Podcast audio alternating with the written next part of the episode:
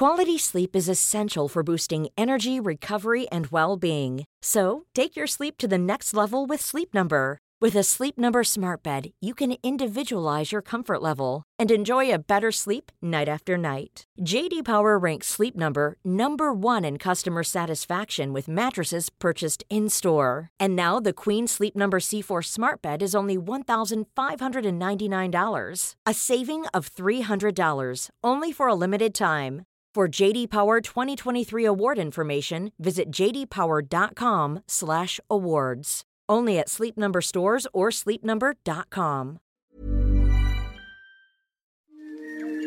He kōna i purangi tēnei nā te reo irirangi o Aotearoa. Ngā mihi nui, and welcome to this Our Changing World podcast from RNZ with me, Alison Ballance.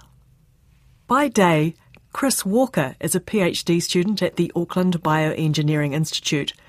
He's also the CEO of a new startup company called Electroclear, and he and fellow student Patrin Ellenberger are developing a novel way to stop marine organisms growing on surfaces where they are not wanted.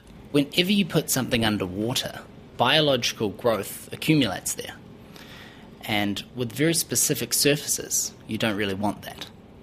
We had a Rena shipwreck back in 2011, I think, and it was too expensive to remove that ship. So it was very good that growth accumulated there and it became part of that ecosystem. But when you have, for instance, a pipeline access way, or you have pontoons at a specific part in a marina that you don't want growth, we currently don't have very good solutions to stop that growth from occurring.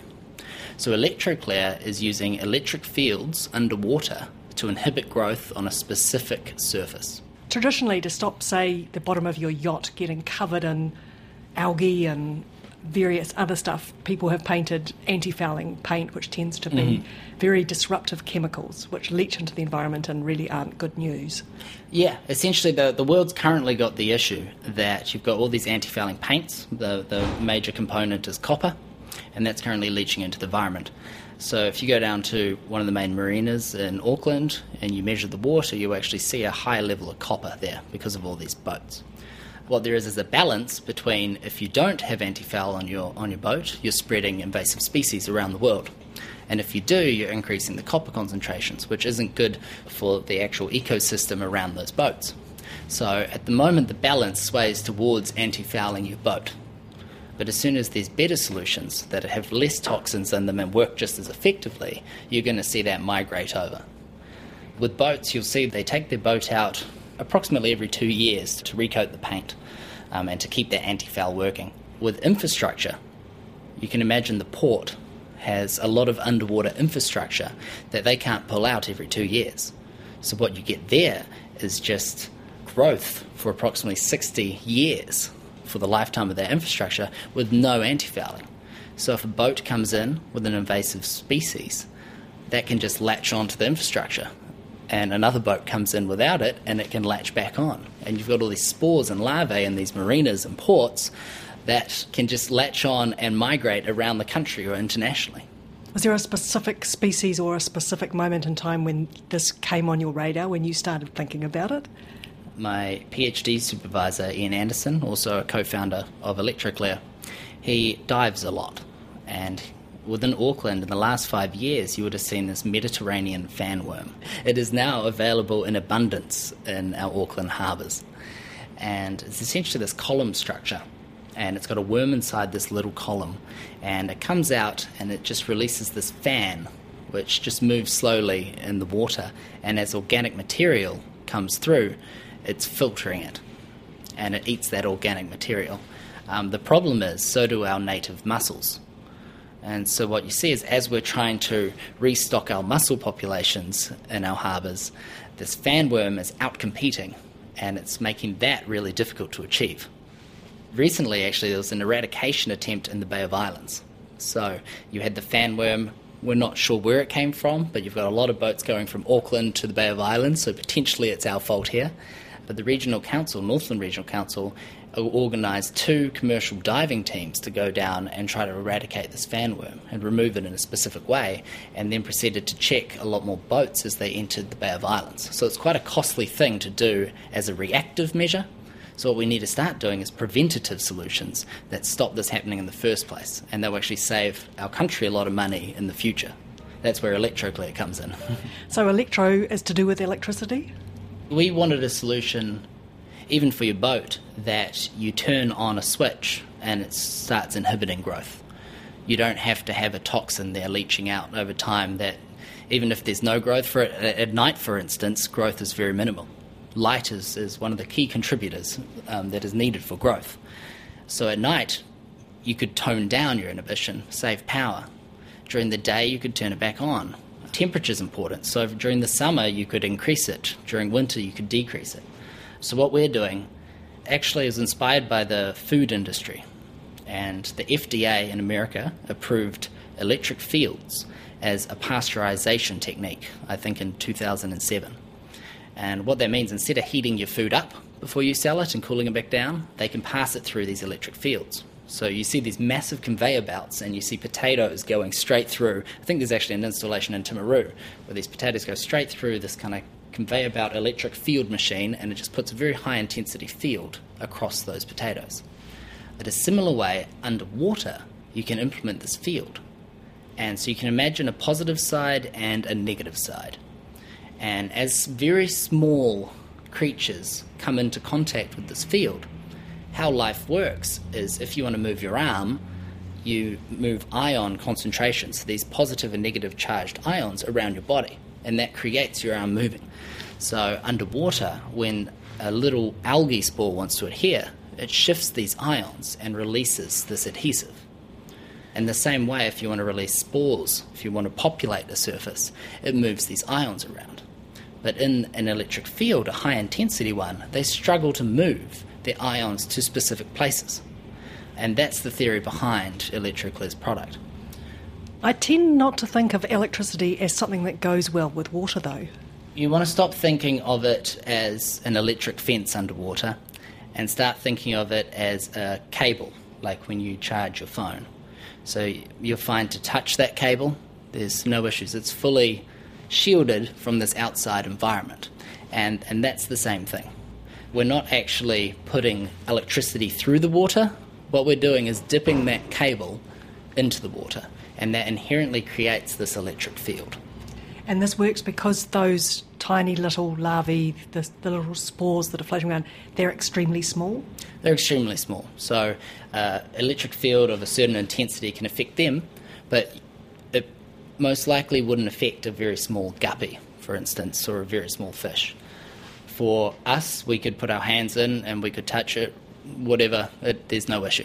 Um, as long as you don't go with a knife and cut it, in which case it would turn off very quickly, there shouldn't be any danger for us to be in the marina with it. So that's your concept. Uh, what have you been doing with that idea? The key is to work out what electric field works and how it inhibits. And to do that, we have installations in several partners, such as the Bay of Islands Marina and OBC Marina. And we can remotely control these installations. And essentially, we have panels in the water implementing these electric field pulses. And after a couple of months, we go down and we see how effective those pulses were. And the key is to take in temperature and sunlight hours and all these different variables about that environment and see how well the system worked. And so right now we're in the middle of raising money and we're going to increase the installations to 10 across the country and much larger installations, a more commercially viable product. As you can imagine, a pier at a marina is about a thousand square metres of underwater infrastructure. So to create a product that you can produce by the kilometre is the challenge now. So we've got a few concepts and we're going to be testing them out across the country and seeing which ones we can make most effective. Can you show me what you've been testing with so far? Have you got something here? Sure. If we hop over to the bench there. This is the setup from approximately about three months ago. So we've moved on from here, but this is essentially it. So we have a control panel which isn't connected by cables to any of the setup. It's actually connected through the cellular network. So you can imagine this box with electronics in sitting on a marina pier and it's pulsing away, and then it is also connected to the mobile network and it's transmitting the health of the system to our control panel. And we can also send through the cellular network back and change variables on that electronics. If we think the pulse needs to be updated or, or, or whatnot, we can send that remotely. So what we see here is out of this box comes four different tests. So we've got four channels. Handily coloured, different colours. yeah, we don't want to mix them up. And essentially, that means we can do four experiments simultaneously on the same pair. And over here, what we have, we can even turn it on actually. So that, that's the sound of a phone going on, and it's connecting to the phone. That's how it's connecting to the cellular network currently. And you might hear a little flickering. Every time that LED is flickering is when it's implementing about 500 volts currently on these plates. But you'll see if you put your hand in here, switch around, you can touch these plates no problem. They're fully encapsulated, even though there's 500 volts going on to these electrodes. That's quite a few volts. That's quite a few volts, and we can go much higher too. So, so the key is to encapsulate it with a material that can handle such the high voltage. Essentially, when we did our first experiment, we, we contacted Bay of Islands Marina and we said, "Can we put some tests up in one of your pairs?" And they agreed to it. And it took about six attempts before we could get something that lasted underwater with the electricity. Essentially, these materials are made to encapsulate high voltage, but they're not made to be in a marina with high voltage. That adds a lot more factors to consider. And there's not many applications where you have high voltage underwater. So it's been quite a bit of experimenting to get something that operates as well as we need it to. So, how long have you had these in the water at marinas for now? We normally do about two month experiments, and that's a good enough time to get barnacles adhering and growing, as well as different algae and um, bryozoans and different kind of creatures. After two months, we can tell is this working, is it not, is it sort of working, and then target it a different direction. There's a lot of electric fields you can implement, so it's narrowing down what's most effective. So if we move to the left, what you see is we're moving from kind of panels with flat electrodes onto kind of a cable structure. Now this is what we're moving to is vinyl encapsulated cabling. And vinyl is used in a lot of swimming pools. So it has virtually lifetime on the seabed. And we're also moving to high density polyethylene, which is similar um, and, and can last a very long time on the seabed. So, would the idea then be that you could wrap these cables around existing structures? We could integrate cabling into new infrastructure and we're creating shell like structures that we can kind of sleeve over existing structures. Essentially, we've got it working on these previous electrode implementations. Now we've got cabling that we can buy by the kilometre, and we've got this material that we can extrude by the kilometre, and can we get it working with that? So, that is the test, and what we're doing over the next 12 months is getting that working. Because as soon as we have it working, we can start selling. We have moved this from an idea we had about two years ago. We've now got a whole lot of partners excited about it, and we're moving from the small panel to something that you could actually see in a commercial product. And that's quite exciting. Do you have some pictures of your test ones that show how effective they were compared to something that didn't have an electric current going Um, through with it? these, these electrodes, I do. So we've got essentially seven experiments, and they've all been in the water for, for weeks. So on the left here, you'll see that between the active and the control, there is basically no significant difference. So that's showing you that it's not just putting an electric field on, but it's having an electric field that is actually good at inhibiting growth. So there's a few tricks here on how to actually do it. So as you move where we are now, is we're actually seeing after two months there's considerable growth on the panels that were used as controls, and on the panels that uh, had the active field implementing, there's no growth at all. Must have been pretty exciting when you pulled those out of the water and saw that it worked, though. Absolutely. We're very nervous. And you're waiting, and you don't want to pull it out of the water preemptively. So you're waiting there, just going, should we check? And it was up in the Bay of Islands, so that's a three hour drive. So sitting there and going, nope, we'll wait the six weeks out and then we'll go up. but it was very exciting to pull that out and actually see a considerable difference. Um, so the ones in the middle here were actually the ones from the Bay of Islands. So you see it, it had a few barnacles on the active one, uh, but on the control you can see considerably more it very effectively worked, just not 100%. And what we've seen now is we can get 100% between these electrodes, very specifically. So if you move outside of that electrode region, you can have growth there. So the good thing about that is it's targeted. So with boats, currently you put paint on and you inhibit things on the seabed floor because the copper leaches out. Um, with this, you can very specifically say growth is fine, but not in this specific location. And that's quite a nice feature of this technology. So we had very successful experiments with these panels, but they're just not able to be produced by the kilometre. So that's the trouble we're in at the moment, is, is how do we make this large scale? Thanks, Chris. That was Chris Walker from Electroclear and the University of Auckland. I'm Alison Ballance, and this Our Changing World podcast from RNZ first aired on the 18th of July 2019. To listen again, just head to our webpage rnz.co.nz slash Our Changing World.